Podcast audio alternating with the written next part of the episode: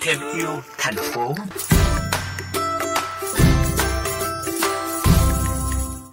Quý vị thân mến, Green Hero Hiệp sĩ xanh là nhóm của các bạn trẻ đến từ thành phố Đà Nẵng với mục tiêu giảm thiểu rác thải nhựa. Năm 2017, Nguyễn Lưu Ngọc Hân và nhóm bạn của mình đã thành lập nhóm để thực hiện các hoạt động tình nguyện như làm sạch biển, thu gom rác thải nhựa trên bán đảo Sơn Trà và các rặng san hô.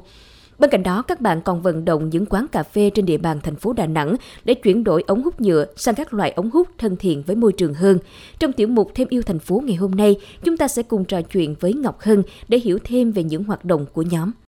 À, xin chào Hân, điều gì đã thúc đẩy các bạn à, thành lập cái dự án Green Hero của mình ạ? À? Khi năm em học 11 ấy thì em thường hay coi những cái video trên mạng để học tiếng Anh. Thì trong rất nhiều cái video em coi thì em bị ấn tượng bởi những cái video về hai bạn nhỏ ở Indonesia. Hai bạn làm một cái chiến dịch về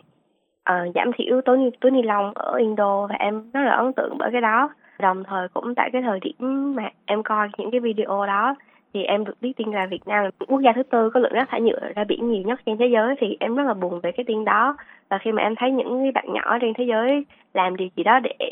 cho quê hương của bạn thì em cũng muốn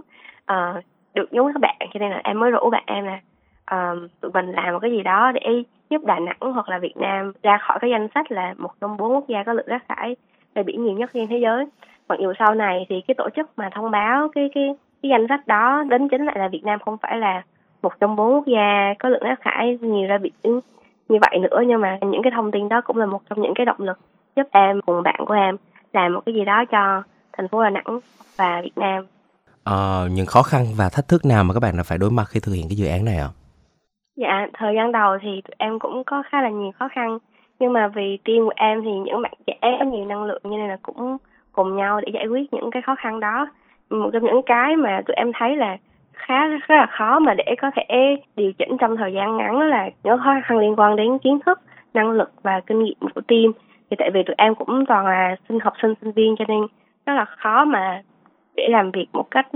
bài bản. Ví dụ như là khi mà tụi em làm những cái chiến dịch đi vận động những cái cửa hàng cà phê để giảm thiểu đồ dùng nhựa chẳng hạn. Thì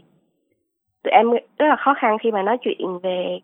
bài toán kinh tế với lại những chủ cửa hàng. Tại vì về cơ bản, cái phía dự án của em tụi em quan trọng tới cái việc giảm thiểu rác thải và muốn bảo vệ môi trường, hướng đến cái chung. Chứ tụi em không có tập trung vào cái việc là tối đa cái doanh thu cho doanh nghiệp. Cho nên là tụi em rất là khó khi mà tụi em gặp những cái chủ cửa hàng, họ quá tập trung vào cái bài toán kinh tế của họ nhưng mà dần dần thì tụi em cũng nhận ra là mình cũng cần phải tiếp thu thêm những cái cái thông tin đó và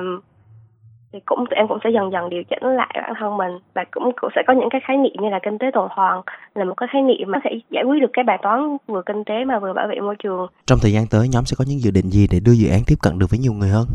Thì sắp tới thì tụi em cũng uh, vào mùa hè năm sau tầm tháng 6 tháng 8 thì tụi em sẽ có một cái trại hè về kinh tế tuần hoàn cho thanh thiếu niên và một cái triển lãm